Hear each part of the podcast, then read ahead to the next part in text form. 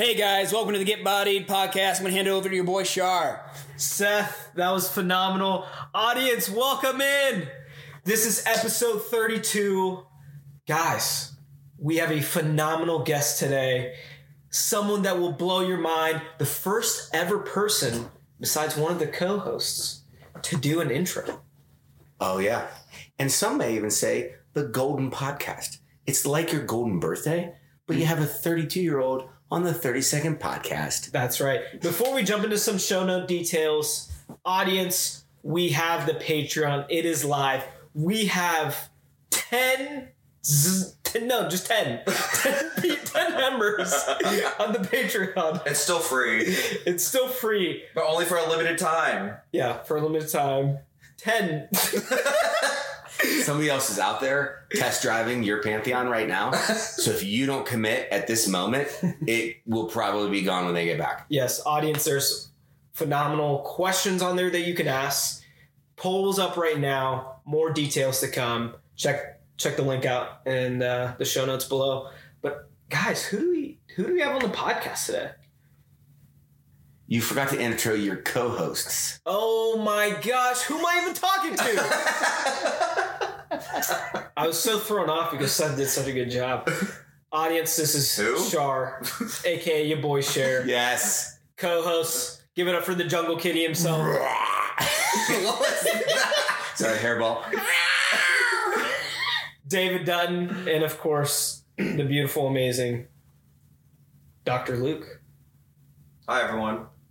One, two, three, four, five, six, seven, I Hey. don't think he's gonna stop. nine, I'm going to hit the button again. ten, eleven, David, tell us a little bit about Twelve. Seth. thirteen. I thought for sure you were going to be like, 14, like at least Count Dracula, like, one, 16. one, Luke, two, two, Dr. Luke. Ah, ah, ah. So, guys, Twenty. today is a special podcast. We have Seth on the podcast and Miles. Miles. Yes, Seth Miles on the podcast.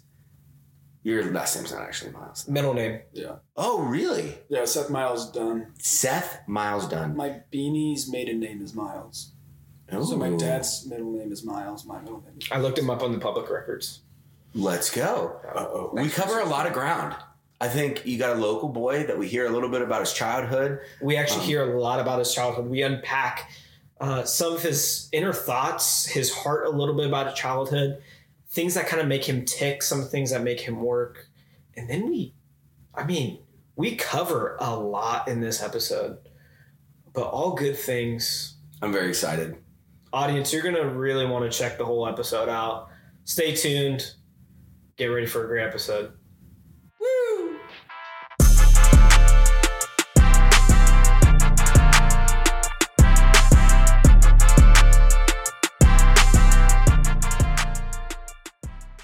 You're a local boy. I Right? am. Yeah. For the most, sixty percent local. Yeah. So Where'd the other 40% Yeah, are you like Nelsonville. I guess that's pretty local. Nelson, you lived in Nelsonville? Yeah, like during the summers, I'd say. Oh, okay. Yeah. So I so what I usually tell people is I schooled in Sunbury, Big Walnut, and I, I grew up in Nelsonville. My Go Eagles. grandparents had like this go go go Golden Eagles. Yeah.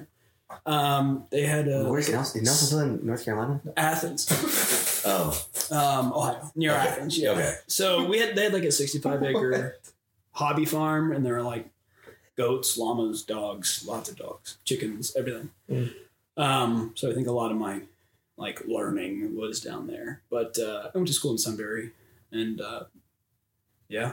Wait. So, so what did that look like? Like every summer you're out in, in Nelsonville, or like? I was down there a lot with my beanie, my my uh, grandmother and Papa John. So that's they were who were down there, and my aunt and her kids lived on that farm. So she had three kids, um, my cousins, and uh, we just run around and do whatever the grandparents told us. And Beanie was is uh, like a I don't want to call her a hippie. She's like the original hipster.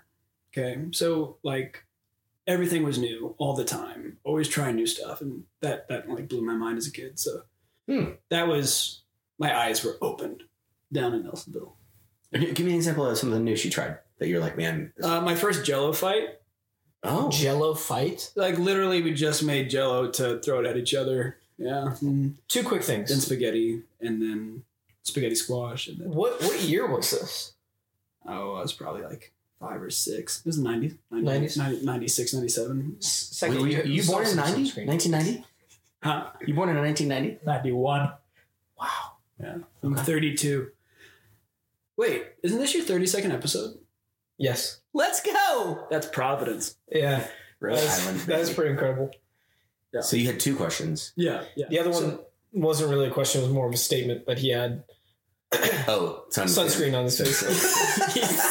I love how you just put it into your into your like pull it like pull up. I have no one to impress anymore.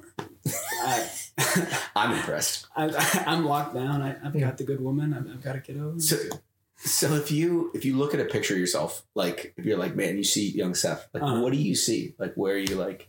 Uh, probably pretty. I was pretty sickly, so I see a little sickly runt. Oh yeah, probably, yeah.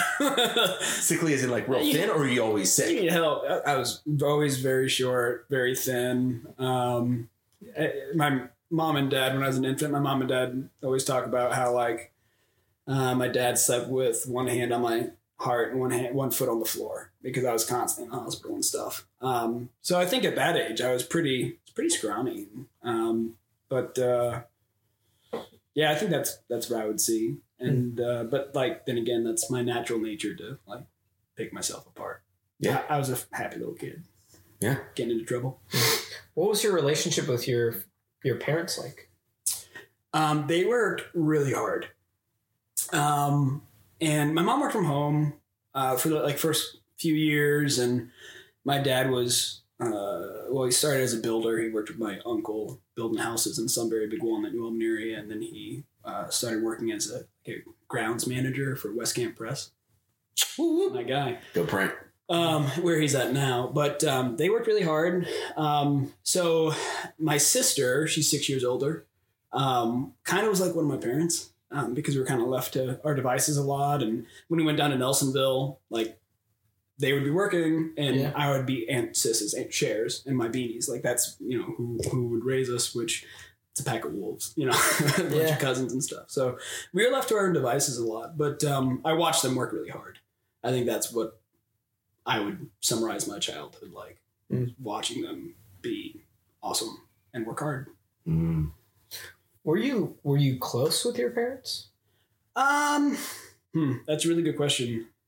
At times, um, I think every every family dynamic has some like at least a little bit of hard times, and I definitely remember hard scenarios with with both of my parents. Um, I'm closer now with both of them than I ever was in my life, and I, I remember definitely apex points where I I kind of had a, a, a ridiculous amount of freedom too. So I would just leave the house for however long it took for me to cool my chops because I was I was an ornery, surly boy.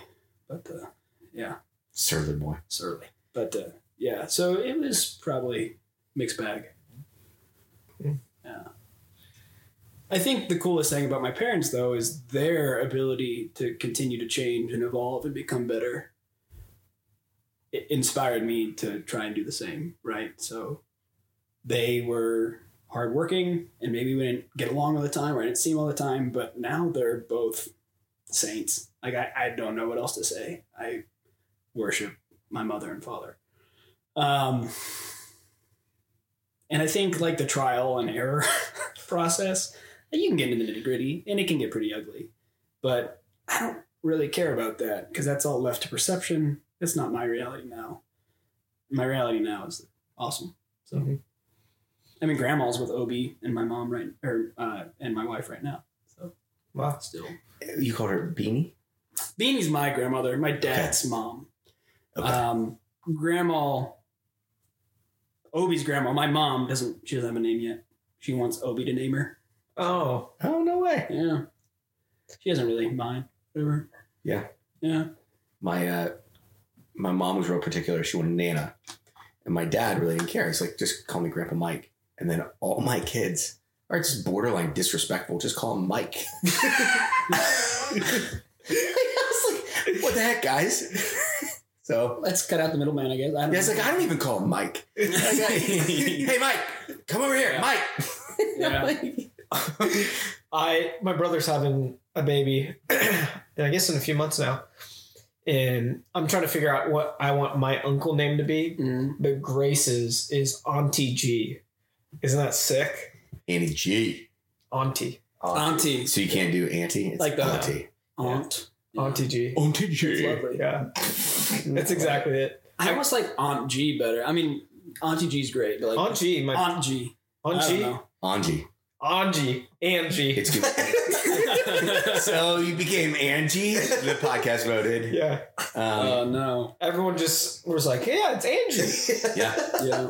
Um, oh, that's awesome. That's cool. Like growing Jello fights and that's that's fun, man. That's that's a precious memory. Yeah. Um, there are these oaks, twin oaks. that like grew together.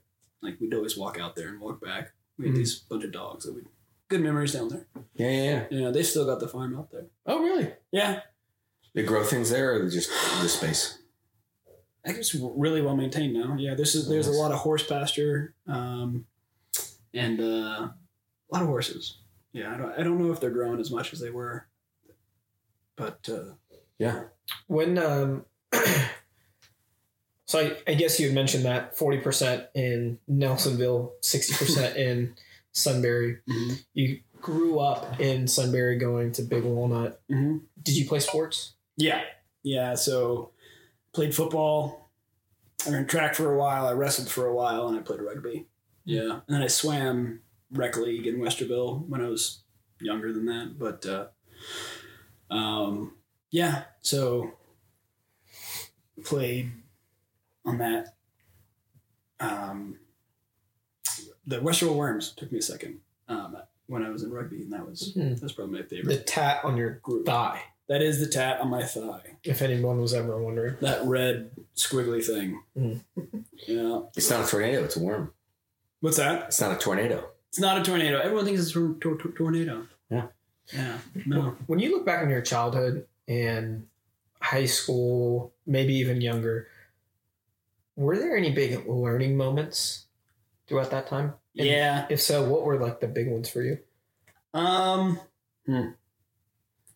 Yeah, you know, I, I- I had mentioned this earlier. I, I think a re- like recurrent theme in my life is figuring out that there's only so much you have control of. of. Um, I had mentioned that it's kind of left to my own devices a little bit, and um, from an early point in my life, I, I, I saw a lot of people that struggle struggled with um, severe depression, and um, and yeah, eventually I found out that I did too, and uh, like wrestling with that was really difficult, and what that can do to your decision making. Um, and so I think I decided somewhere in high school that like I can control those impulses or, or dark thoughts, or the case may be, and and and, and learn how to steer steer clear from them. Um, and uh, that was big moving into like college and and then so on and evolving that thought as I grew and kind of like the realm of what you actually control, what you don't control, um, and the decisions that you can make so you can gain control over a wider net of aspects of your life, right? So um, there's kind of like a matrix there that you could put together. And so that's where my mind sits now. And I think that started uh, watching people work through some of those things with severe depression and some really hard thoughts. Yeah. If you were to call yourself, like, let's say I give you a, like a time travel phone, and you're like, "Hey, I get to talk to young Seth." At any point in the journey, like, "Hey, I'm watching some people deal with this," or like, "This is pre high school where I I really it kind of turned a new leaf." What would you What would you tell yourself? What would you tell young self, Seth? Um, yeah, I think initially, me now would want to tell me to intervene, like go make sure that bad things don't happen, right? And and and in that measure, um, but that's not effective. Um, so I think I would tell him to to like do your best to love and don't beat yourself up. So, um, like people deserve your love, and you deserve to be loved. Um, and there's not a lot more important than that than, than being open and honest and being caring um, for everyone and, and people who need it. Um, people have a place if they think so or not, and I think that that's something I would I would tell little me, um, and to seek those people out and to include them.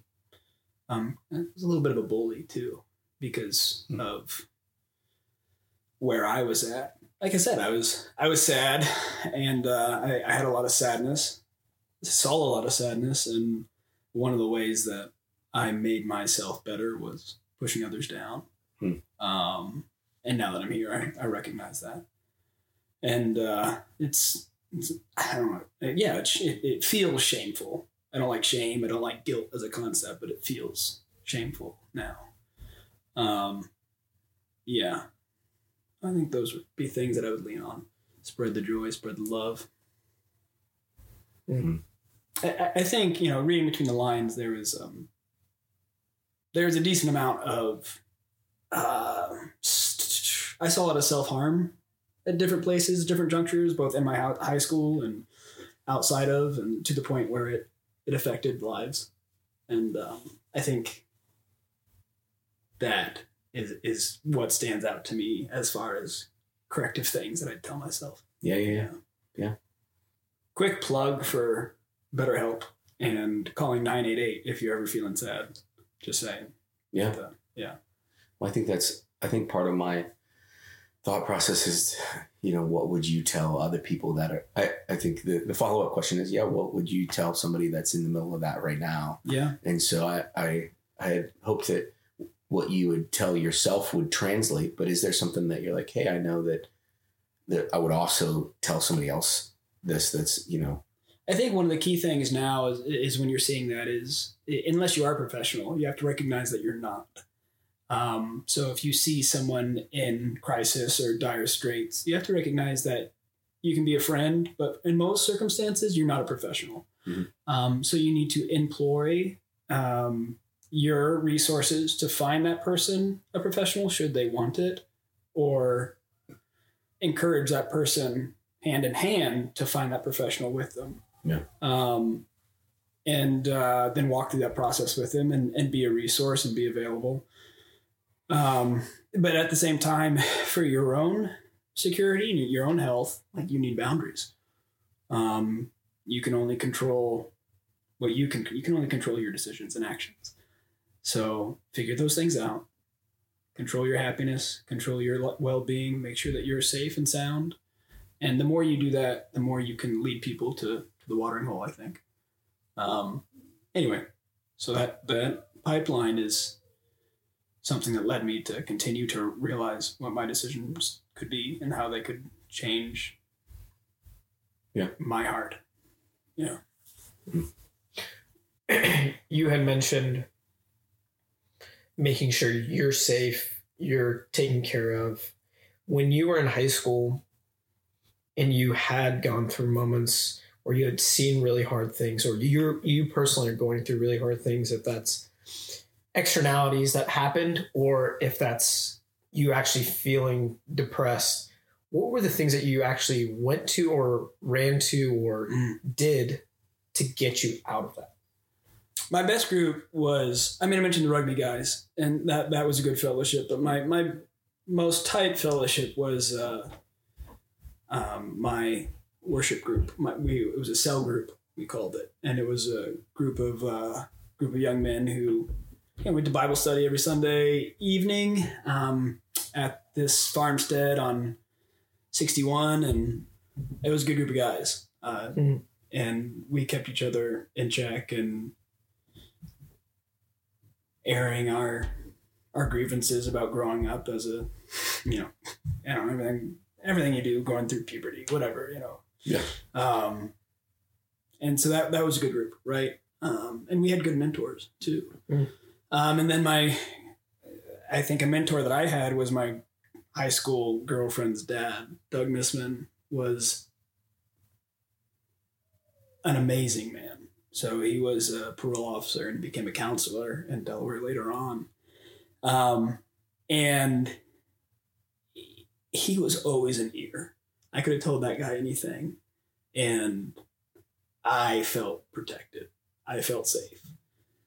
Um, so finding those people in your life are important. I know you, Shar, talk about mentorship and how important that is to you. And like I I I think I don't it's hard to disagree with that, right? But I, I felt that growing up. Um, so that group of guys, Yeah. that individual. Um, and then unfortunately, like I said, like well, I guess your, your question was healthy ways to do it, right? Or no, no, the ways you did it. uh, so they're the healthy things. Uh, when it got probably too much, is like I said, I, I mentioned bullying, and Mm. I mean, um, yeah, I, I found myself in a, in a place of, of self harm at one point, and uh, I went to Doug. Is is my point, and, and eventually found the the right means to Mm. remove some pretty pretty uncontrollable aspects of, of who I was um, and, and work towards health. But um, Yeah. yeah, I, I definitely found myself in that moment. Yeah, I think the underlying piece in all of that is vulnerability and being real with the people around you. yeah, we me and luke had talked about earlier in this past week uh, this analogy you could say of what's the best way to kill a frog with water um, instead of if you want to kill a frog you don't just throw it in a pot of boiling water you put the pot you put the frog in the pot of water and you slowly crank up the heat Mm. And it slowly kills the frog and that heat is kind of some of the dark stuff going on in our lives. You look at someone's life and you see, man, look at all this hardship, this brokenness, and you immediately see it in its fullness, and you're like, whoa, that's a lot of hard stuff going on. Out, man, that's you're in a really tough spot. Kind of maybe some of the things that you had mentioned previously, say some self harm or some bullying stuff. But if you take a step back and you say, how did you get that point to that point? Mm. was probably because we weren't sharing or we weren't being vulnerable. yeah, And I think that's the that's the importance kind of what you had mentioned with Doug and with the people in your life. and I think to some point, like as you take on others scenarios and, and you involve yourself and, and you want to be a helpful but you don't find your own help like you're adding water to the pot or you're adding heat to the pot in that analogy if i'm following it Yeah, yeah. you know what i mean? And um, you're getting to that point a little bit faster. I guess that's my point is like you have to find self-care. Um, you you have to find those structures. Um, and I, I think that could be fellowship. I think that's co- like quite often fellowship with with your groups with your group of people. And and i guess when i say that yeah that's vulnerability and talking to them about your stuff Yeah. I will say that you like um one of the things that stabbed me in the heart about what you're saying is, is I was like, oh, it was your girlfriend's dad that was that like a mentor to you. And I'm thinking about uh, just having a 10 year old daughter and, you know, beating up the boys that are, are like, like there's two, there's two sides of me from on that coin of like one side is, Hey, I, I want to love high school kids but I, but not the kid that my daughter brings home, you know. and what a man was to say, hey, no, like I'm gonna be the, I'm gonna, I'm gonna separate these two sides of me to know that hey, this guy may not be with my daughter forever, but I'm gonna take care of him. I just that's a that's a really cool, Mm. it's convicting story for me to reframe the fact that like hey, no matter who comes in my house and how they relate to my kids, they may need my ear. and i think you bring up a point that was true in my life is that when i needed him the most i, I wasn't with his daughter anymore and in Yeah. fact that was a large part of where i found myself and why i wasn't putting myself uh, you know Hmm. in the highest of, of degrees and Hmm. yeah he, he sought me out to, to help me out too Wow. while keeping his his daughter in in first order i'm sure Yeah. but yeah Yeah. What is your and you had now I'm kind of circling back to this a little bit. What is your relationship with your dad like when you were in high school or that stage of life? it um unpredictable um How so? I remember one moment where I remember being things were hot and, and, and people were angry and I didn't help. you know, and I'm sure. But I remember being chest to chest with my dad, and um, thinking that like this was going to come to blows, and uh, I think I know he thought it too. We've talked about it, and um, I don't know why, but instead of that coming up, I, I we separated, and uh, I, I had left and stayed with a friend of mine for a while. And, um, you know, so it, and his thing was, it, it, it was the way that he showed love was, um, you know, text me 10 a.m. Let me know you're alive, and like that was Hmm. that was a lot for me. Um, like that was his way of saying, you know, I love you. I need to know where you're at. Um, so every time, every day at 10 a.m., I'd make sure he knew where I was and that things were okay. I was okay. Um, and you work back from that. Yeah. And I don't know if that started until uh, until I was in college, like working back from those moments. Um, but we did. Um, he's my best friend today, and he's a different person than he was, and so am I. Mm-hmm. It's those things that you control. Um, and uh, so, if that summarizes what that might have looked like, Mm-hmm. yeah, um, yeah, it's always it's always so tricky and i think for me um, with my relationship with my dad when i was a kid it really was I i didn't get along with my dad Yeah.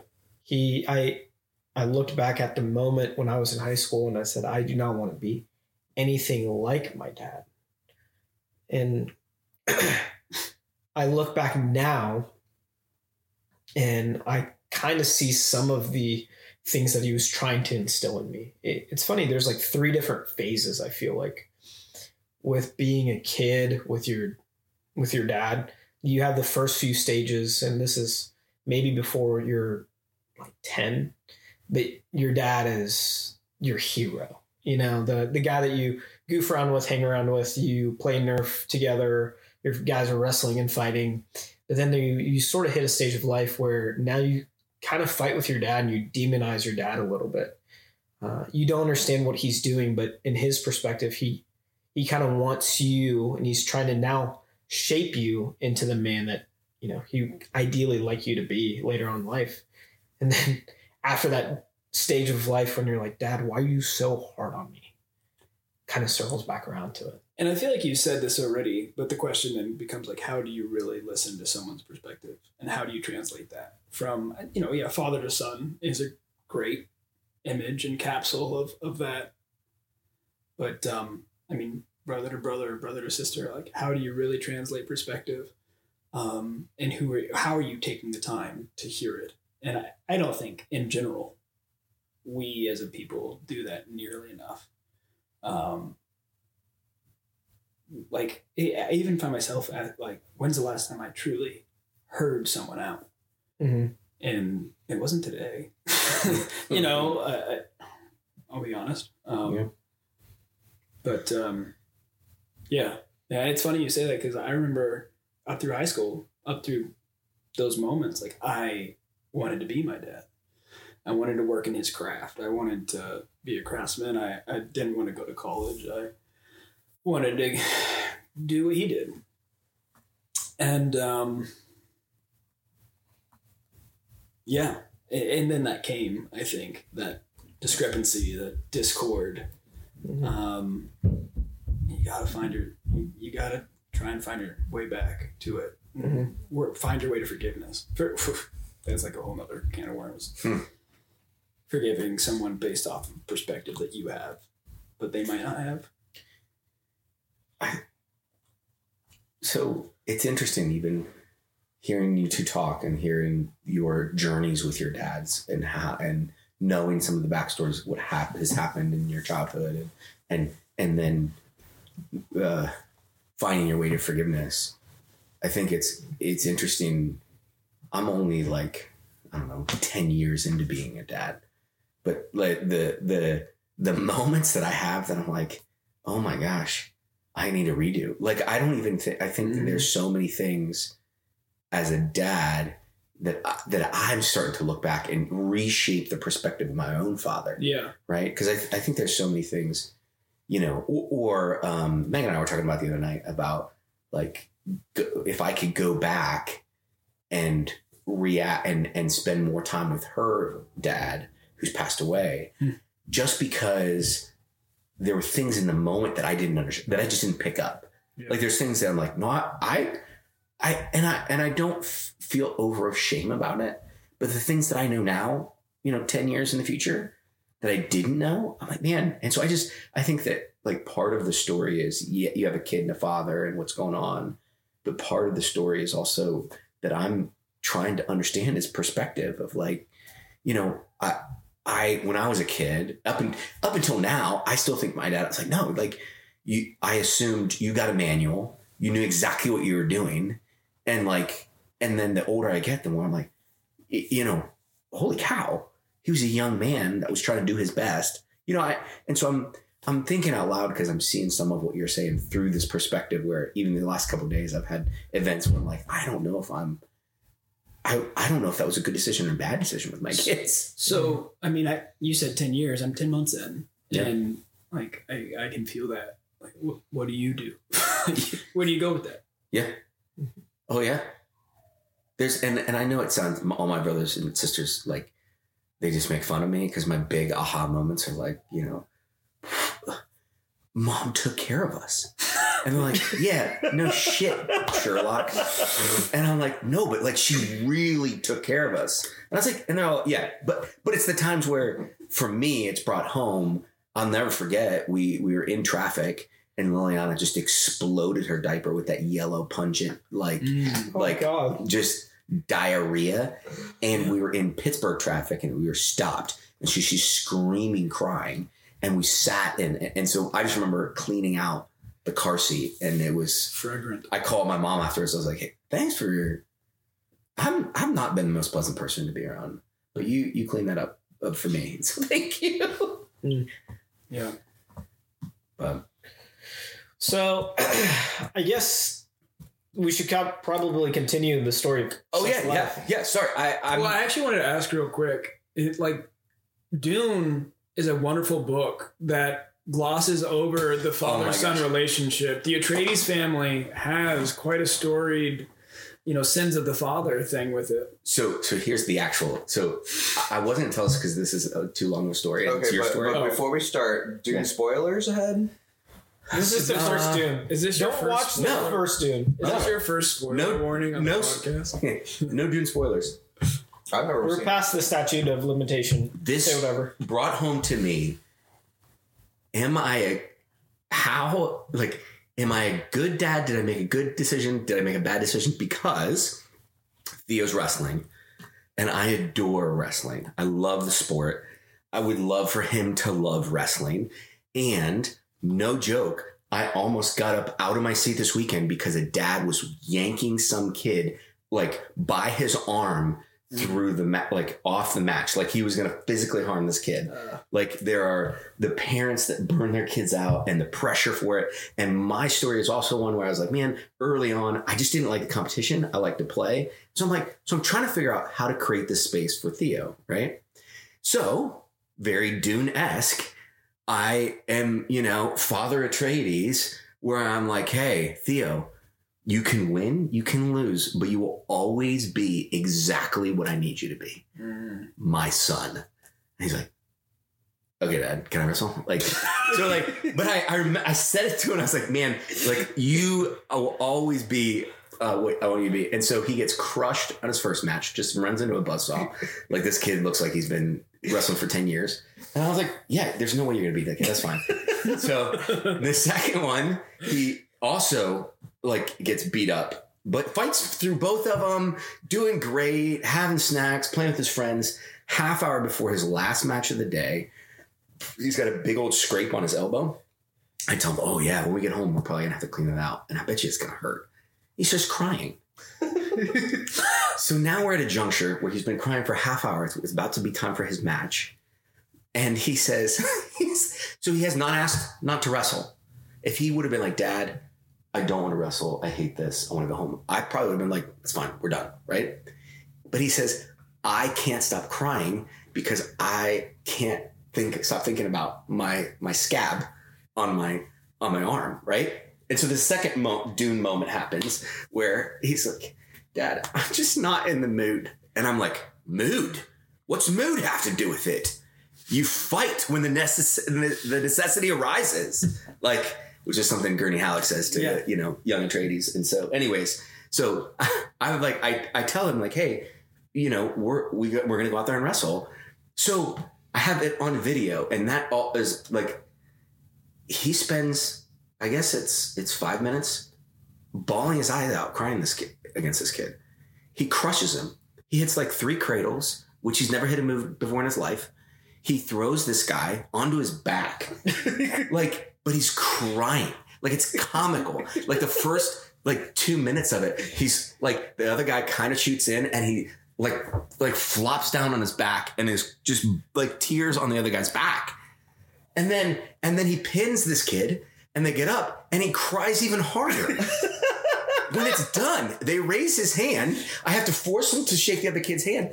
And I'm like, am I a horrible dad or am I a good dad? I have no idea. Mm. Like, I don't know. How is he going to remember this? Why is your fatherhood like hin? Why is it hinging on this moment? I just, because it's so recent and it's so like, It's pretty epic. yeah. I, like It's pretty good. I think when I, for me, I feel like, well, that's the other thing too. He may never remember that. Yeah. I, Yep. I may remind him of that, but from or maybe he's like, hey, you remember that one time that I was not in the mood at all, and Dad told me it has nothing to do with the moods, You know. and then I went out and won. so he'll remember. You know why? Why? I remember when I was ten. Yeah. I was a small kid, like I said. It was my first like couple weeks of football practice with the big dog. I was fourth grade, and it was fourth, fifth, sixth. Yeah. Mm. Um, I was getting beat up by Ethan Wetzel and Jared Hogg, these dudes that won the state championship. You know, later on went on to college and played ball and stuff. And um, gonna tell my dad like, I, I don't want to do this. Can I go play soccer again? And he sat me down and he looked at me and he said, I don't care what you do after this season. You finish what you start.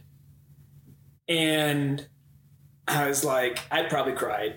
It's probably like, no, screw you, Dad. I, I want to play soccer. I want to go do. Yeah. I want to do my times table. But anyway, um, I finished the season and like I loved it. I made a bunch of great friends and Yeah. continued playing football until my senior year of high school. And it got me into rugby and it got me into wrestling and all these Yeah. other sports and I loved every moment of it. And so on that one moment, like Dad Folds, yeah, he's a great dad. He says he's like, okay, that's fine. We'll we'll, we'll get you out and that's cool. And, and that could work. That, that that could work. It wouldn't have worked for me. What he told me in that moment worked for me, Mm. which isn't too dissimilar from your scenario. Not nearly as epic. But I just like honestly, I have to show you the video after after. Yeah, the that's pod. that's a Patreon video. It just he's he's just crying, and I feel like I'm like I'm, and the other coach. It's at one kid at one point in time, the other like he comes over me. He's like he squeak like actually the other kid like grabbed his jingle bells, and I'm like. oh, the five on two. Yeah, the five on two. Yeah. And it just, but, and so I'm, so you're right though, that as a father too, I have these low key anxiety moments that I'm like, did I just, like, did I ruin it? Did I, you know, and I understand that there's a longer, you know, hopefully there's a longer scope of like, there's certain things of do you do you send your kid early or do you hold them back? That that tends to be a Mm. big like you know because if you get it wrong, then your kid ends up spending the rest of their life in prison. Like it's just, but it's it's that it's that like that pressure of like it seems like this moment as a parent. So it, David, so I- it's I not my podcast. It's it's it's it's your podcast. But I I, I don't share remember- I'm not sure if you remember me telling you about kind of early on stages of like I, I I'm still early stage of marriage, but how I described it to chess. How I described Seth. Seth, are you aware of online chess at all? Uh, yes, So when you when you play Do you chess, play chess? Are you a chess player? I haven't in a- while, but I'm I've been pretty good. Ooh, I knew it. Seth, I So when you play chess, there's especially online now with these computers, they after you make a move, they analyze the move that you made. Excellent, what? Now that you know, especially with these computers. Yeah, I know. Yeah. it was very old soul comment there. Yeah. Well, I was in the eighth grade chess club, and we only had the actual board. Yeah. But now it analyzes your moves of like excellent, good, mm. okay, bad, or really bad, or you blundered. And it's sort of like these moments of being a dad because you, you don't really know hmm. the move you've made until you're steps, multiple, multiple moves down the line. And you can make excellent moves on the way. This is the thing I'm realizing. You can make excellent moves, but you make one blunder and it's all over. No, so so Or I want to. So here's the thing: is there's keeping in in theme of what you, you're talking about. I think that the communication up and downstream is more important than I've ever I've ever really taken uh, like uh, understanding of it. Here's what I mean by this: is that I think so. The other night, and I'm not going to tell the whole story because it's too long. The other night, I'm trying to teach Theo move because basically that was the contingent. He knows zero moves to you taught him the cradle? Taught him the cradle the night. Yeah. However, he was crying because another. He's just an emotional guy. He was bawling because his um his toy wasn't hadn't come in yet, and so I I thought like, you know, I teach him the cradle. He's crying. John's crying. It's a horrible wrestling experience for both my boys with me. And so then Megan was like, "We're doing this this training, this this you know for kids that come from hard places." And and one of them it is is like, "Hey, you can do a redo." And your kids can you can ask your kid if they want to do a redo, but you can do a redo. And so I went back and I was like, "Hey guys, can we can I do a redo?" I think you know. And so we went out and we smashed one of my old trophies, which was already broken, but you know that's and then yeah, and, and then they and they were like, "This is great," and I was like, "Hey, try to do the cradle one more time." He did the cradle; it was great. It was awesome. But I think for me to realize that I can do that with my own sons to communicate and be able to to share my own mess ups, but then also upstream. Like Mm. I think that for me, one of the things is that my parents didn't. Um, there wasn't tools in place for us to share. Like, So two things. One, I, I feel like thank you because you just taught me something. Having a ten month old son, and I'm excited about that. But um, you know, those computers also have redo buttons on those chess games. I'm pretty Yeah. sure. Yeah. So how about that? oh yeah, And then the third thing is like lived and generational trauma is a thing, Mhm. and like the amount of resources that our fathers had and our fathers' fathers had, it, it, it gets smaller and smaller the farther back you go. Um, and I, my dad, like he he taught me well, and, and, and with the resources he had, Mhm. and so on the story goes. And Oberon, I, I'm going to do everything in my power to to do. I the, the purpose should be to be doing better than your father. Like you want to do a better job raising your son and daughter than your father. Every leader's experience should be that to lead better than the person who led you. And to create better leaders than you. Same thing is true for fatherhood and having a son and daughter and having a community. You want your community to be better than the community that you came up in. Um, those are the communities that you should seek out. So that's what your story tells me. And the Mm. redo is part of that, I feel like. Should we redo the initial question before Seth brought up the dunes thing? Okay, so so so speaking of having a baby, Yeah. right? You left off it. You were not going to go to college, but you ended up going to. Ohio State. Oh, Bill Stickney, uh, my mom's dad. Um, if I had a chance to go to any other college, I didn't know it because I was born and bred Scarlet and Gray. Um, I literally didn't know that other colleges existed other than who Ohio State played, which was only colleges from other states, really. you had a Penn State on when hat on when you came in. Well, I know now. I'm in higher ed. That's my job. Um, but uh, um, uh, Bill was in the printing world, um, and uh, he also loved knowledge. And uh, they, when I was a little kid, they called me Little Bill. I, I, he was, um, I, he was a, a negotiator, a salesman. Uh, um, epitome of stoicism. Like he he's a jokester, kind of a shithead sometimes. He was great. Um, and uh, so point being, it was like the day before. It was actually like days after. I'm not gonna lie. It was weeks after enrollment, and my grandpa was like, "Seth, just go to a class." I was like, "What?" He's like, "Just go to a class." I- I went to a class. I'm like, "You're not on the roster." I was told to come to a class. I'm like, "Who?" I was like, "My grandpa."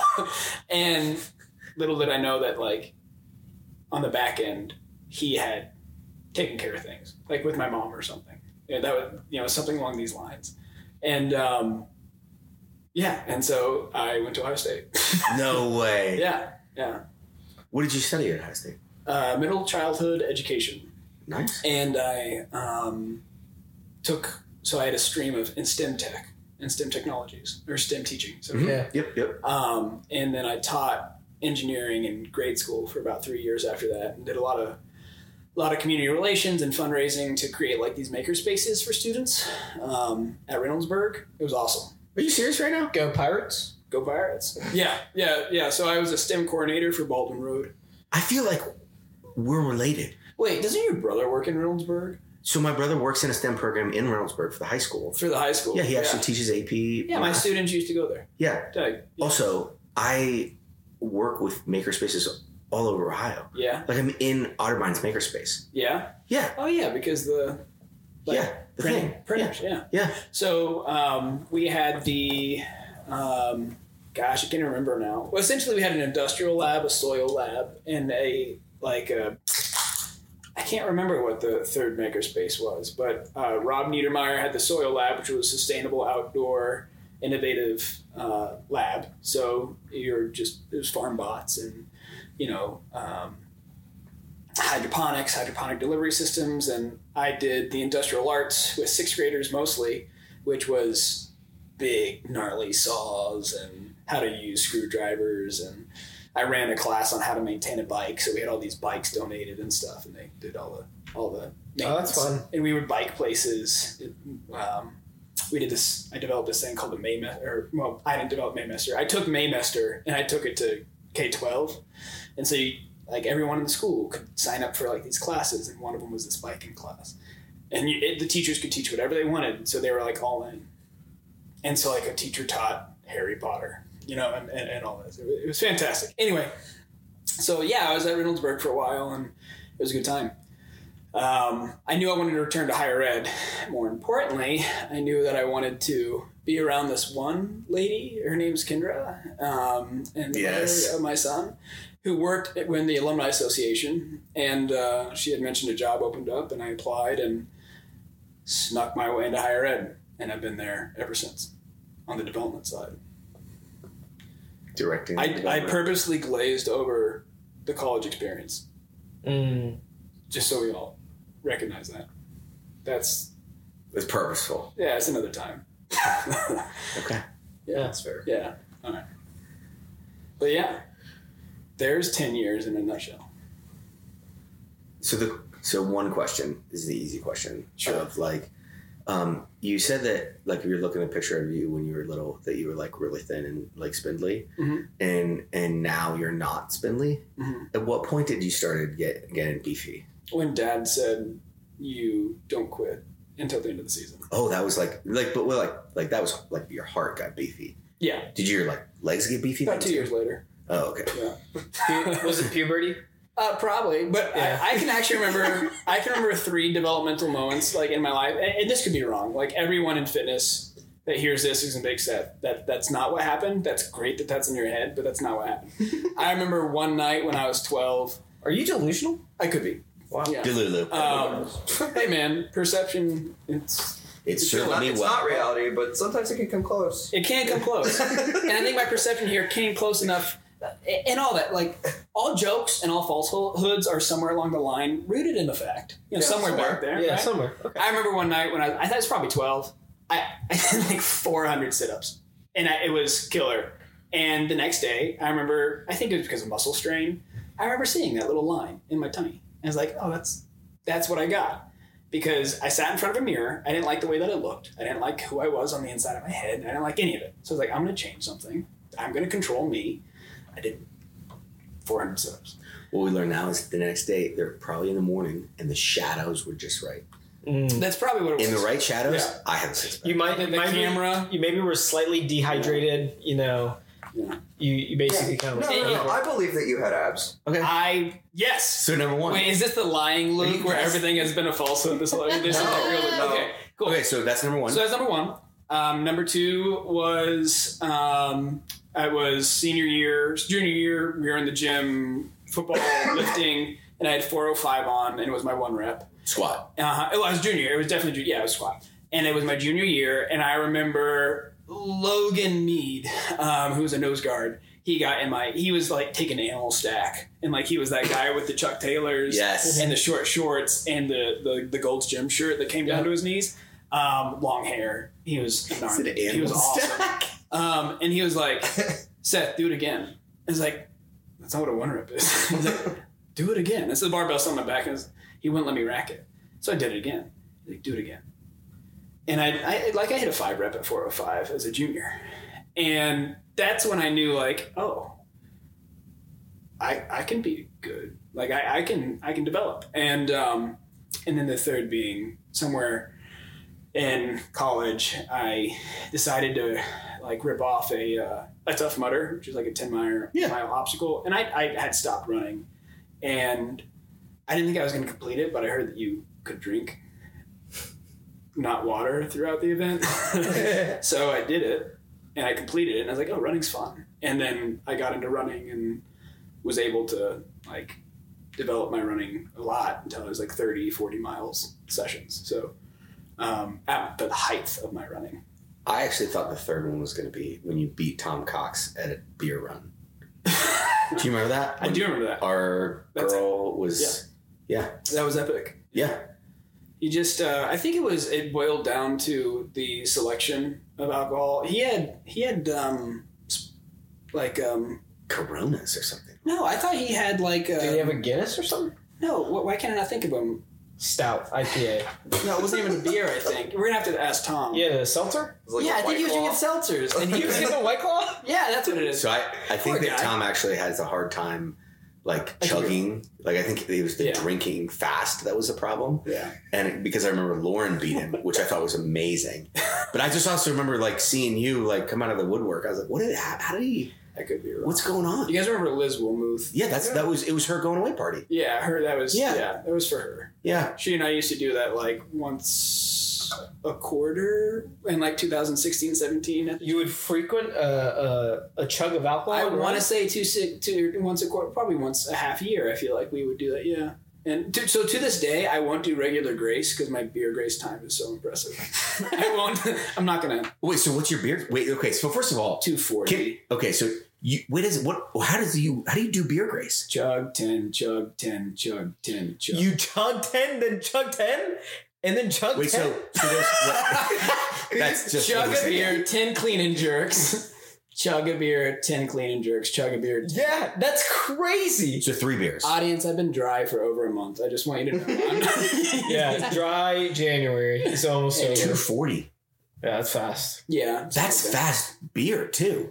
I've got uh, there, there's video footage. I'll- I'll- This is no, I, I'm not. That's the only. That's the only workout that Hannah's ever beat Christy in. That's her. beer Yeah, it was beer grace. That's That's her funny. claim to fame. we used to, like, I feel like we used to do grace all the time, for you know. But uh, anyway, yeah, Yeah. that was Okay. yeah, yeah. Um, So only do like Clydesdale now The two twenty five with. Casey and Shar. Yeah, God. Yeah, that was brutal. That was brutal. it was awesome watching you finish though. Oh, man.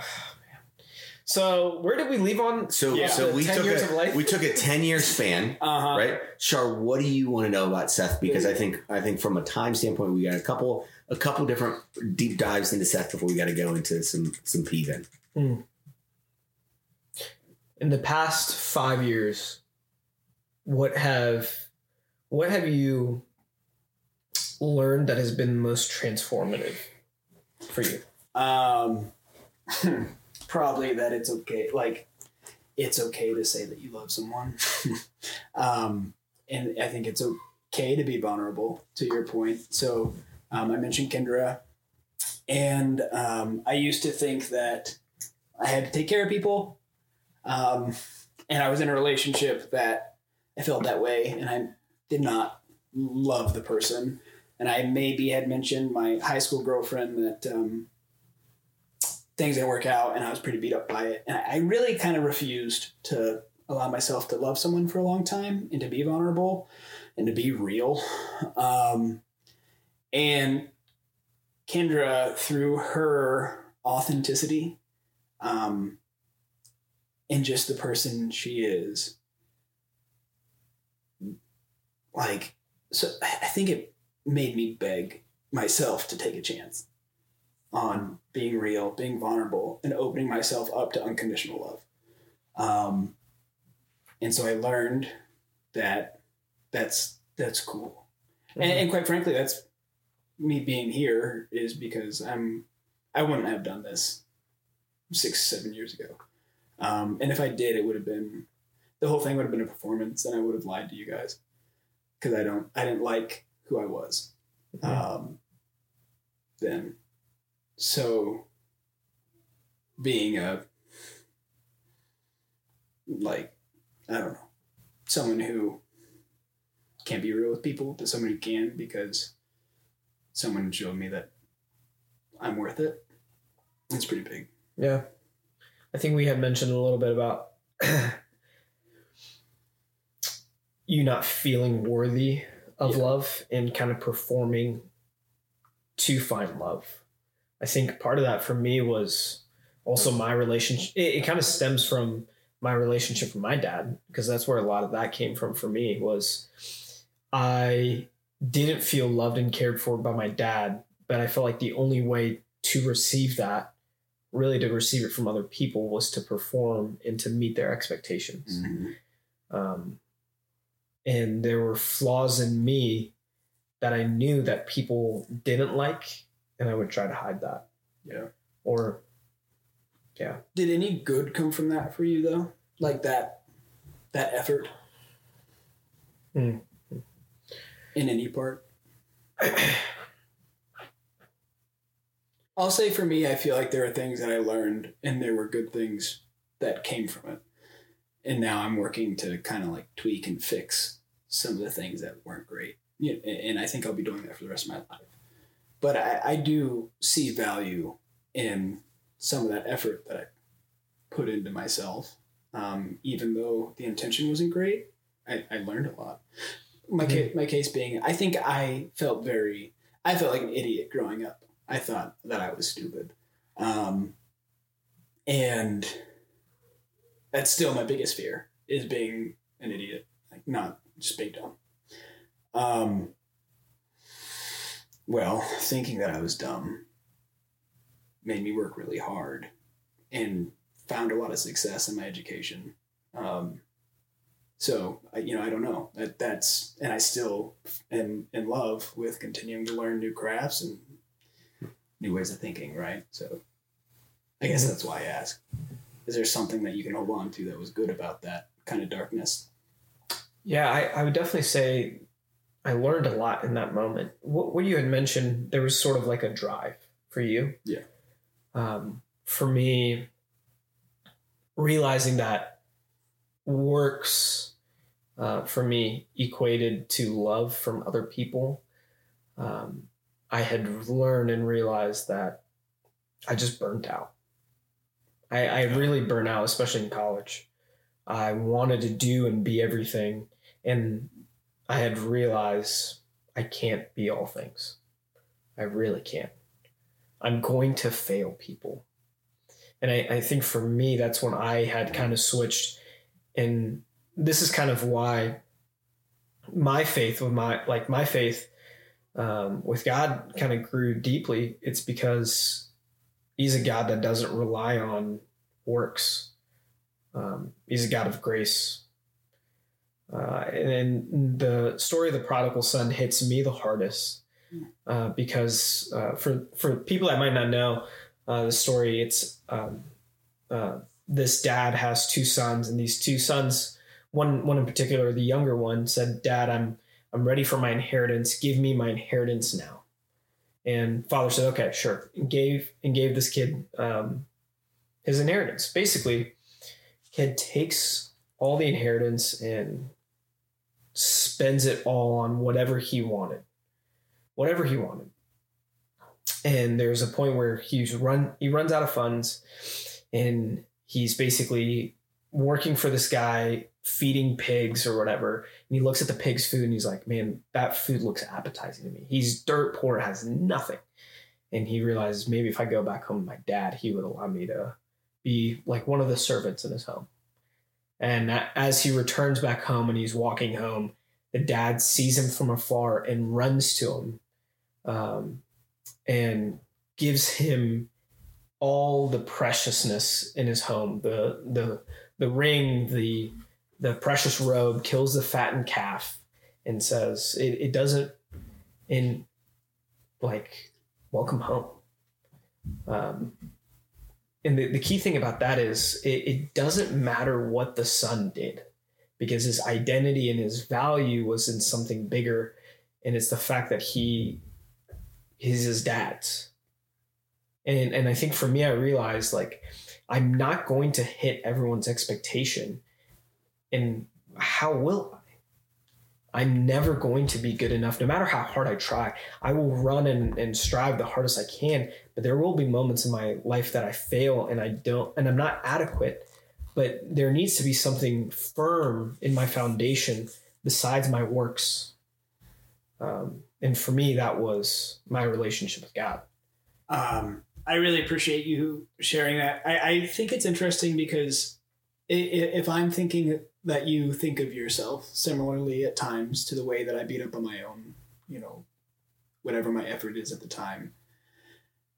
Like, I think it's important for you to know that when I look at you, I see one of the hardest working people in the gym, one of the most like technically proficient people in the gym, and one of the people that I think everyone gravitates to. Mm. And so I, guess I, like I only I could I I think I wish that that was me. So when I see you, I, I don't see any of that. I see these great things. Hmm. Um, so. well, you're welcome, but like, it's a complex equation of all these things that we've discussed. Like, those dark times and the things that you worked hard for, even though the the intentionality was maybe from a dark space. It it might have burnt you out, but like it helped. But so did the vulnerability, Mhm. your faith in God. Like it's molded you and continues to structure you. And I've only since I met you, I've only wanted to know you more because of these things. And that goes for Dave and Luke, but I'm talking to you. So Mhm. Yeah. Anyway, I think I envy that.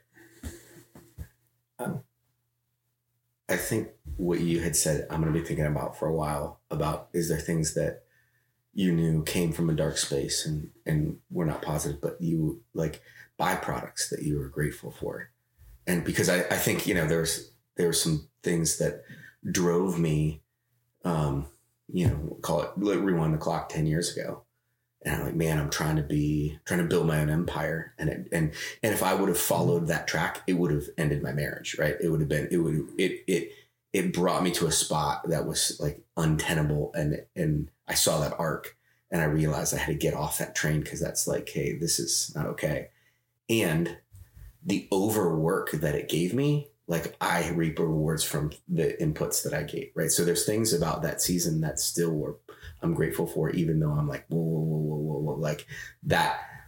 I, I can't I can't be good enough, and and so I'm I'm curious about that. I'm I don't have a statement other than like I'm gonna roll around on that one because I think that's an interesting Like talking about the shadow, yeah. like the yeah.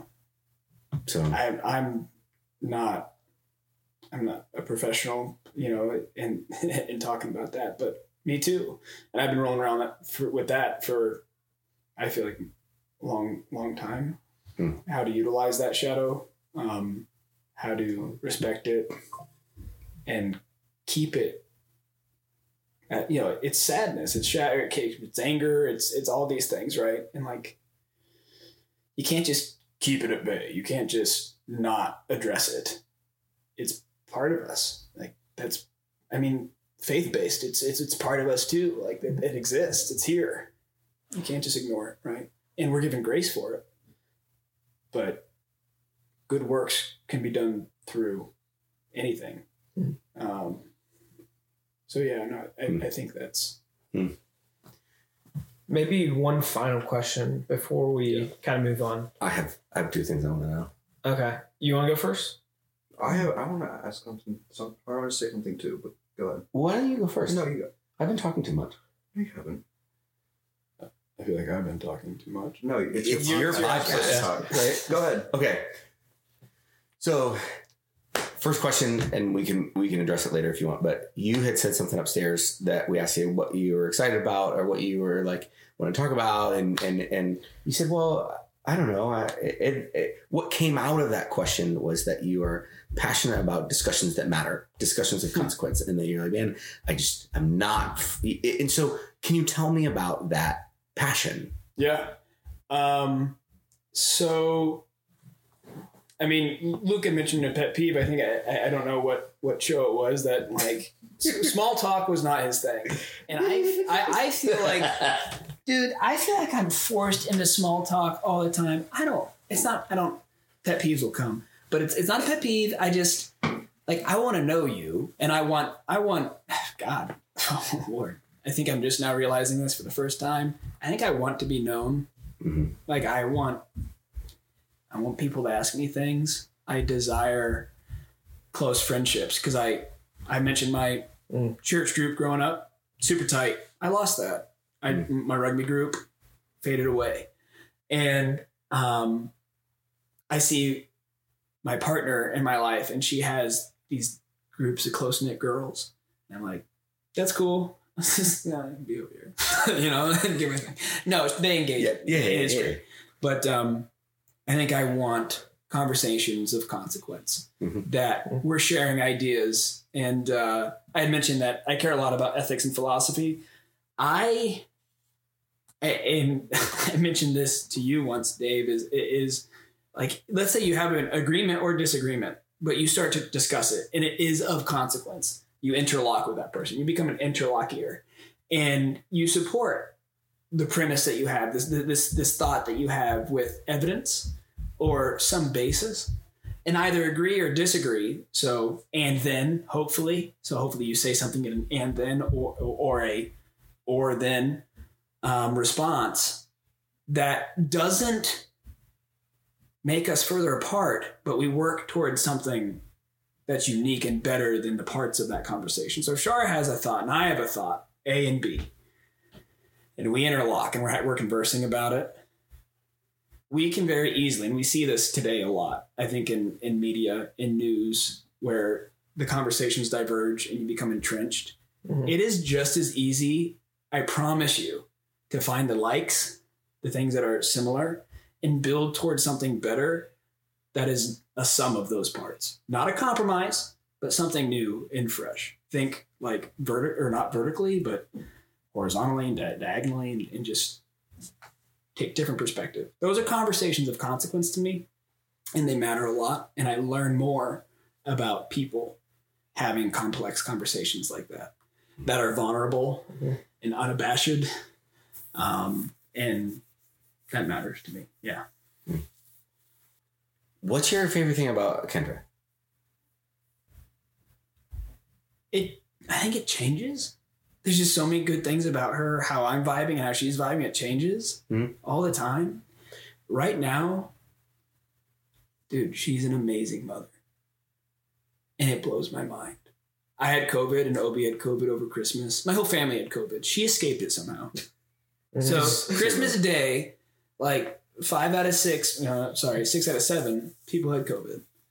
Um, and she, she like kept that Christmas spirit, that passion. She took care of her son. She took care of her husband. She took care of her mother and father and sister in law when she could. She worked her butt off to just like keep that spirit that she'd been working for. Like that whole month, she had planned these events. You know, we're gonna Oh, go no. to do the tree and we're gonna do that but she kept it up um, and she worked so hard. She didn't sleep for days like watching over obi. And that type of effort and that type of love it it it changed me and i'm in love with it. I want to be it. And um so i think that's right now. Yeah, yeah. other it, i think overall I, I feel like she's a gift from god. That, that's not actual she you know god is like yeah here's a gift right? But like for me she's she's nothing short of a miracle that brought life and unconditional love into my life. So that's like the overarching thing right? Yeah. but right now i'm in love with her being a mom. Yeah. it's awesome. I feel like that's also a like a like a super outsized benefit that I was not thinking about when I was like like trying to like make out with Megan. Like when I first met her. right I was like, this girl's hot. I think we should date. Maybe I could spend the rest of my life with her. Oh my gosh, she's an incredible mom. What Yeah. would, what would happen if it was like if it turns out like she's like the worst? you know? Like so so no No. um yeah I, That's I can see that yeah like oh, yeah. Kendra, this girl's cute. She really cares about people. She she takes care of people. She takes good care of her friends. She Yeah. she she looks out.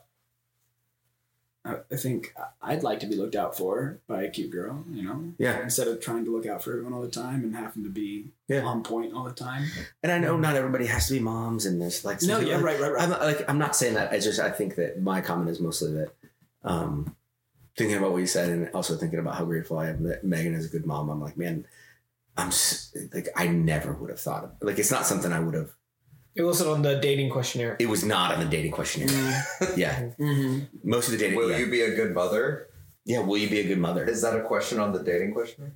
It, It wasn't for David. No, it was like, do you? Could you put up with me? Do you, will you tell me that you like me? You like Bob Evans, right? Yeah. yeah. That's awesome, man. Um, one more example of what you like about Kendra. You guys read a lot of books.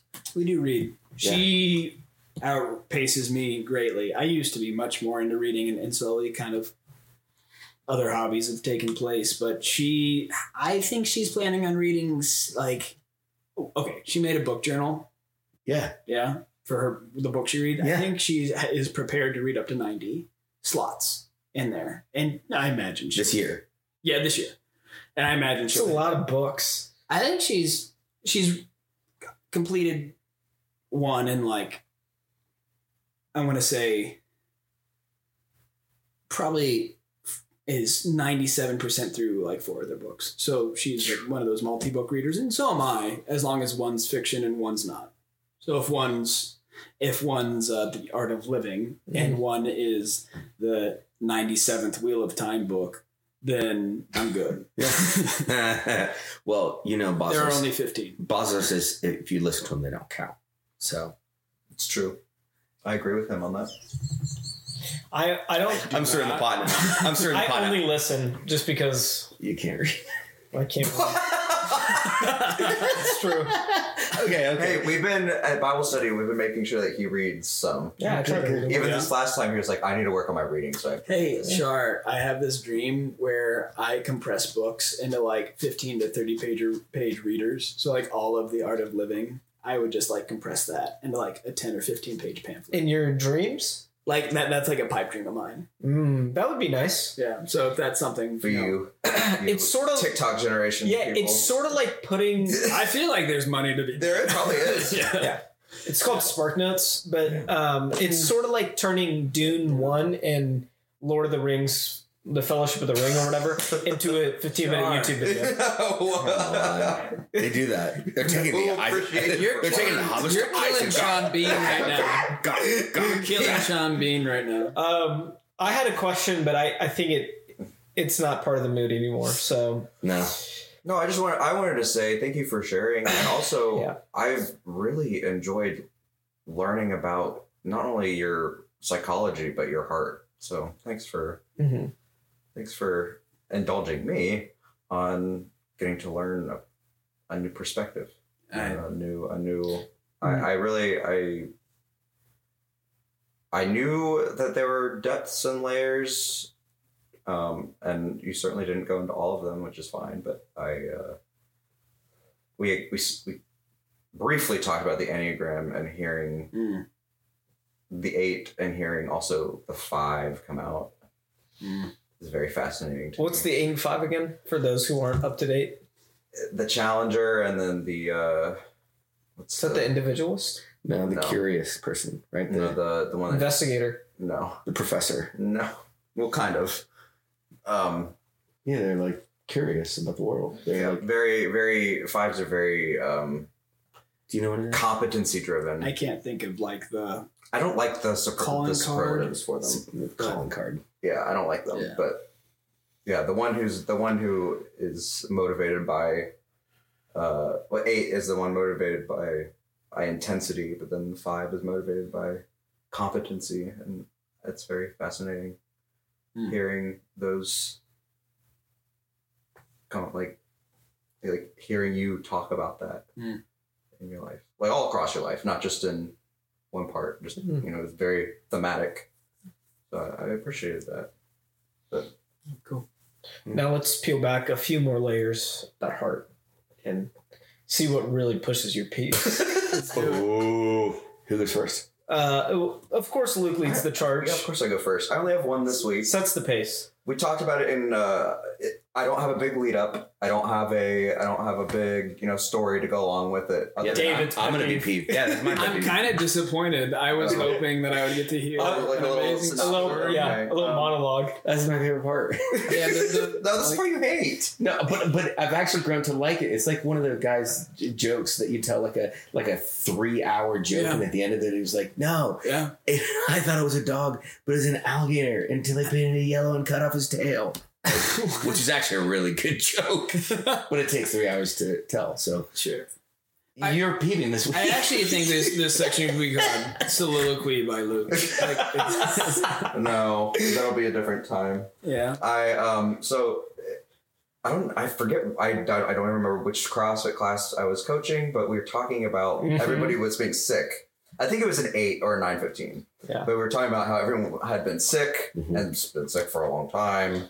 People kept getting sick. People a lot of people had COVID, and you know, some for some reason cough syrup was brought up, and I think it was Justin Gulliver said something uh, to the effect of how he liked the taste of cherry cough syrup, and I said, That perk. "You can leave." okay, okay. I hit a button. I didn't mean to hit the button. is it, is it is it on? It's on now. It's Yeah. not- okay. Yeah. Cherry cough syrup. Hmm. I remember my mom forcing it down my throat when I was a Mm. child. Oh, really? Yeah. Ooh. And uh I mean cherry I don't like cherries. Just in general. and not a pet peeve, but I don't like cherries. They're not olives. but I don't but I don't but I don't like cherries. I don't like ch- cherry flavored things. And cherry flavored cough syrup is like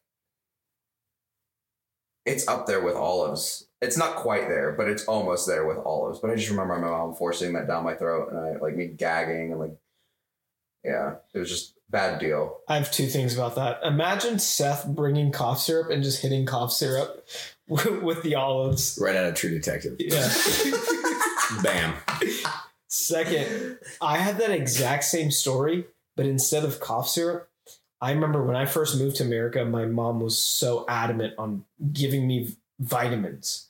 So, but these weren't the gummy vitamins. These were like the huge pill vitamins. Or Yeah. soft gel Yeah. vitamins. And the worst one, she would she would trap me in a corner and shove the gigantic fish oil Yes. Tablets. Yes. Oh. Oh, just yeah. shove it in there, and throw then you burp, and you're like fish oil. Oh, Ah. Oh gosh, I'm gonna throw up just thinking about that. It honestly, Ugh. it honestly was like traumatizing. yeah, Yeah. when when when Justin, I think I'm pretty sure it was Justin brought it up. Like I had like flashbacks to and like in my mouth Oh, Yeah.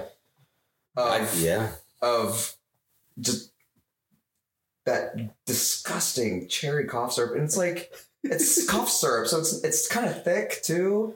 And it's like, oh, I, I like hitting a good cough syrup here and there when I'm sick. I, I kind of like you cough can syrup. get high off of Robitussin. dude. Yeah, yeah. That's where that that song comes from. It's robo tripping. yeah, Robitussin. Yeah. Evan Robitussin. I will play it. Those are two completely different Wait. songs.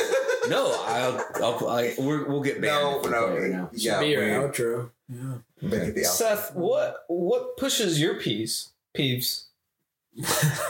Uh, pushes your peas. I'm just thinking about that now. Like a soft pea soup.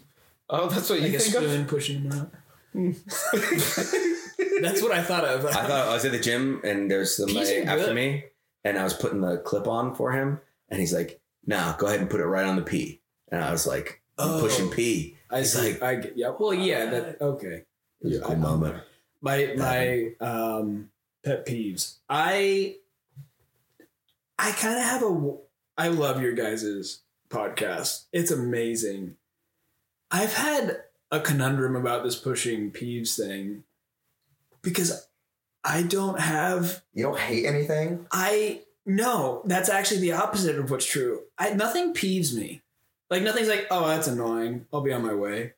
Like if you do something that I don't like, uh, I'm judging you hard. like, and I have to go deal with that in my truck. Like, I gotta rock out to like you know immigrant song or something, figure out my heart. Um, so that being said, I hate it when people have a, a, a because I'm so introspective and I think I'm always messing up. Literally, whenever someone ha- says like they have a peeve, I'm like, did I do that? Is my is that my fault? And so I really don't like it when people have a peeve or uh, whatever a grievance and they don't air it to you. Mm. That, that I don't think anything grinds me grinds my gears. There we go. I don't have to say Yeah. pushing peeves anymore. Frost Nothing your pumpkin. frosts your pumpkin. grinds my gears. I feel like that's a Frost positive thing. My No. pumpkin. Frosted pumpkin sounds high, but um, really frost. that that that really that hurts my heart when people do that. When people Wow. have a peep and don't say it. Or like, don't let you know. Like Dave, I really don't like it when You don't brush your teeth? you don't brush your teeth. and I just wanted you to know. Now, had you not have known that, you, I would just always you you wouldn't know, and that that hurts our relationship. Mm. Wow. But now it's better. I, I actually I don't care. You you do whatever you want Okay. to do through your teeth. But your I've oral- actually started oral brushing. health. So, so just for public service announcement, I've started brushing my teeth. I had my first root canal, which, Do you? by the way, Casey is amazing at root canals, but I don't want to have another one. They're way too expensive. shout out to And Casey. yes, shout out to Casey Warden. If anybody wants a dentist, Westerville Smiles is awesome. Yes. Yeah. But Sponsor. and he actually, at first, Megan was like, "This is." I keep telling too long of stories on your podcast. Um, she was And like, you were getting mad at me for, for telling three hour long stories. I wasn't mad. I'm mad you weren't. I feel like I ruined your pet peeve You section did. because I was like, you had no lead up, and I like, I'm pissed. And, And then you took then you're like halfway in the middle of pe- Yeah. peeve button, David, and I- tell your story hit about it. the the very little Okay. lead up he did have, he accidentally hit a exactly. Exactly. um, Megan said she's like, now do you have a uh, a root canal? Are you like, are you okay? And I actually I told her, you know, I've, I've had 38 years of not brushing my teeth, so here's all of the do- of the dollar amounts that I that I saved on toothpaste, you know, which is you know X per day, and and that's you know, so it's actually cheaper to get a root canal than to buy toothpaste for years and years and years. But you just said you never want to get another one. I know that was pre pre that was like while I was in the waiting room, and then I got it, and I was like, yeah, I don't want to do this again. so So that's a pet peeve is root canals. no, Yeah, why did you tell that story? because I wanted to let you know brought I up brush my the teeth. analogy. Oh, about the teeth. teeth. Okay, Right. I Seth, feel like brushing Seth, your teeth now. I just, Thank I, God. I feel like we should have a five-hour podcast because everything you say, I'm like, man, I want to think about that, and by thinking about that, I mean, I want to talk through it because I'm an external processor. I can't think about things myself, Yeah. but but in doing that, it extends the time, and I feel like I get to learn less about you. I'm a study table guy, so if that ever happens, like bring let's bring our books and Mm. like because I'm I'm into that. okay. Do you have a pet peeve for coaching? Like, is there something that pushes your peeve when you're coaching? Like people at 5 a.m. on Mondays do. Is that the only time? Is that the only time you coach? Maybe Sorry, 6 a.m. 5 a.m. is perfect. Dang! dang. I Wow. have get no body. complaint for 5 Wow. a.m. wow. What What about six? Let's hear it. Ryan Bosler. get bodied. Don't peel back your little sarcasm. No, I love it. it. It wakes me up. It lets me know that it's time to rock and roll. no, Get bodied. sorry, Ryan. I love you. No, no, it's great. This morning, actually, he said something. He's like, "Not today," and he was like, "Okay." Respect. I love that. Thank you. But uh, no, I, I don't really have any peeves about coaching. It- It's the same thing that I just said. Actually, like if there's something that I'm doing as a coach that is not appreciated or liked, just tell me, and Yes. it will be fixed. Thank you. It's that easy. Have a have a conversation of consequence with good old Seth, Coach Seth. Yeah, it's that easy. Love that. Yeah, Wow. Love that. yeah. I wish the And same. It, Luke is my Luke is my favorite coach to have Mm. because of that aspect. Ooh. He because Luke will tell me if I'm messing up as an athlete or a coach. Can I just tell you, I had to squat across from him today, Yeah. and I felt really, um, really proud to be squatting across from him. Oh, wow. Okay. Yeah. I didn't know where you were going. Thank you. Yeah. I feel good I about that. because yeah, I never work out with you, Yeah, so it was, it was fun. yeah. Do you hit the seven? I did 7 a.m. Yeah. yeah, yeah. I did 700 pounds by five. I thought that's where it was going. Well, I was confused. Okay. Well, I thought you- you hit the seven. I was like 700. That's what I thought. I was like, okay. Okay. That, that's crazy I mean- that you guys thought 700, but like, because that could be possible for Seth. No. Yeah. No. I mean, What's- it looks what- like what really is No, your no, PR he's like, for no, no, no. I haven't, I haven't hit over 650. I'm, I'm not. What really is your PR for squat? Uh, Give us your PRs and then we'll move to in my adult life 550. 550. Yeah. Oh snap! Can I say my um the good thing? Oh yeah. oh the- yeah. We're Oh, we va- forgot. We're vaping We're vaping. with an E. so so Oh, I had a pet peeve. I'm sorry. Real quick before your thing. you know I what don't- another pet peeve of mine is when people interrupt. I'm so, I know it. I know that that is true, and I'm so sorry.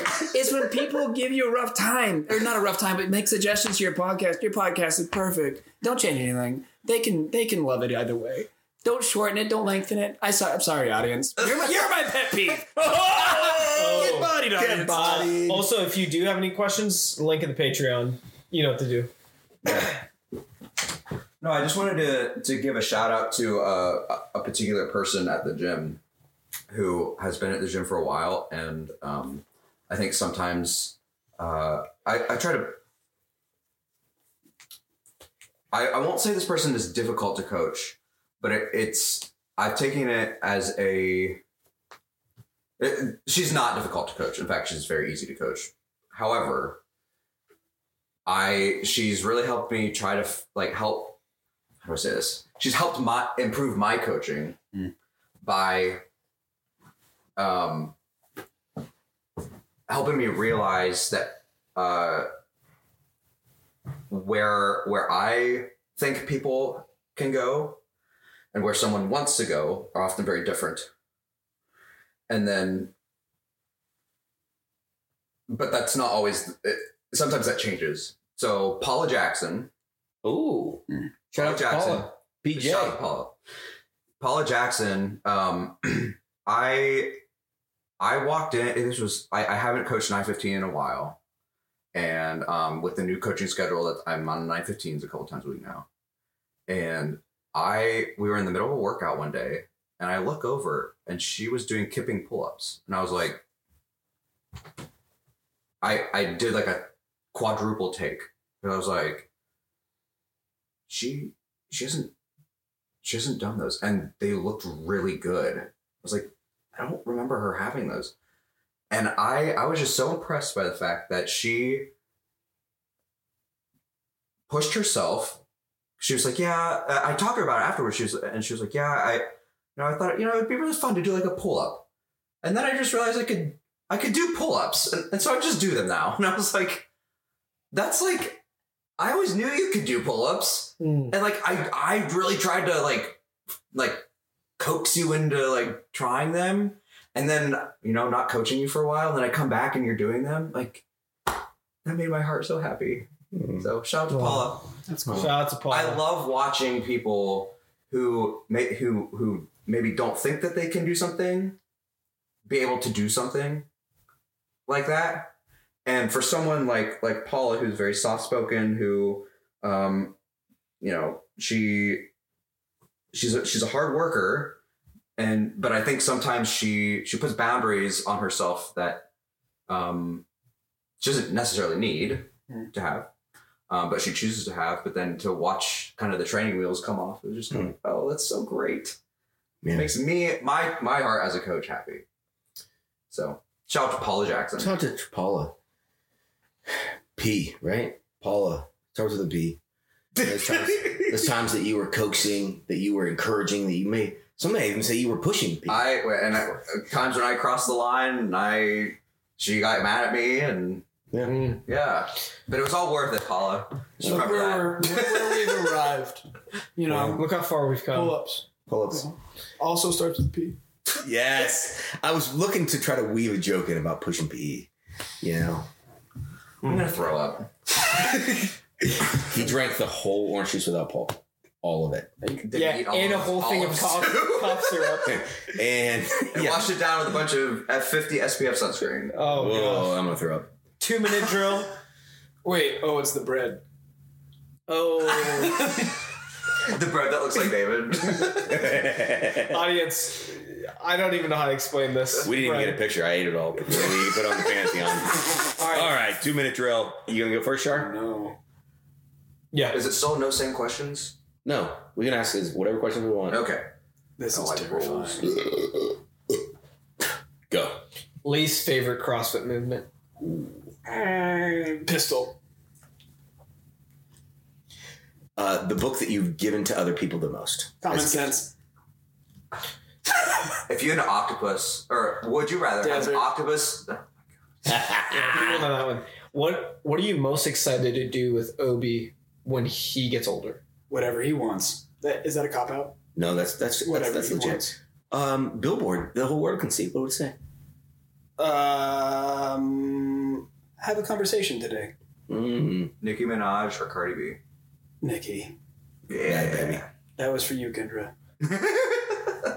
What is the What is the favorite? What is your favorite thing that you do at work currently?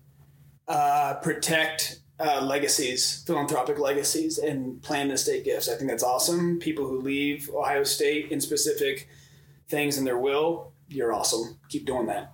Mm. Protect those students. Protect research. It's amazing.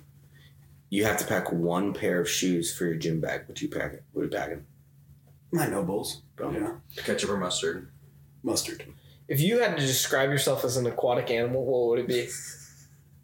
There's a right answer. It's an aquatic mammal. Porpoise. No. No. Okay. I just learned what a porpoise is, but I got that wrong. Yeah, actually, Walrus. That's awesome. dude, you do look like a One hundred percent. Oh my gosh! Luke, you gotta ask the next question. Um, Um, What is your What is the mo- your favorite date you've ever been on with Kendra? Aw. Uh, there was this one time, Glen Echo Ravine. It was one of our first dates. She was wearing this black dress and sitting on a rock in the middle of the stream, and I knew I was in love with her, and I was going to marry her, and I was going to spend the rest of my life with her. Wow. It was just a walk at Glen Echo, and my heart was full, and it has been since. Next, what's your least favorite color? I'm colorblind, so Doesn't. all the ones that confuse me: So all Time's of them. up. purple, blue, purple, blue. are you actually Okay. are you actually colorblind? Uh, color deficient, color dumb. Color dumb. Wow. that's that's what I was told. But Gents, any closing notes? Yeah. Walrus. No. I, I'm not on the I'm not on the aquatic mammal train. I kind of appreciate it. I appreciate it. Wait, is a porpoise a porpoise is a mammal? Yeah. Yeah. Okay. Uh, I appreciate that. Yeah. Walrus. Walrus, like they're chill, respectable. I like their tusks. They are so Did you- freaking strong. There's an aspect of walrus that I'll save it for later. Okay. That's What's a the, good idea. the one? uh, there's a there's a movie where uh, Idris Elba is a, is a walrus. Idris Elba. Yeah. In Finding Dory, I'm in because they're good. like, Oh. I'm in good company. yeah. and it keeps screaming this guy's name, but I can't remember what it is. Seth, thank you for being on the podcast. Thanks for having me, guys. yes. thank you very much. It truly was, um, like Luke had mentioned, it it truly is fun to kind of see beyond um, and pull back some of the layers. I really do hope when people listen to this that they get to kind of reflect on their life as well. seeing ways that you had mentioned, the way you've grown, that you've looked back in your life, that you had realized, I want to grow and develop in these ways. These are some of the things in my life, some of the hardships that I've seen, I've recognized that I need to turn uh, from and run to, recognizing these are the incredible things about me that I need to start being okay with. Um, and honestly, pressing into so that I can feel loved and cared for. And honestly, I, I do believe some of the things in your life that you believed when you were younger and even now are lies.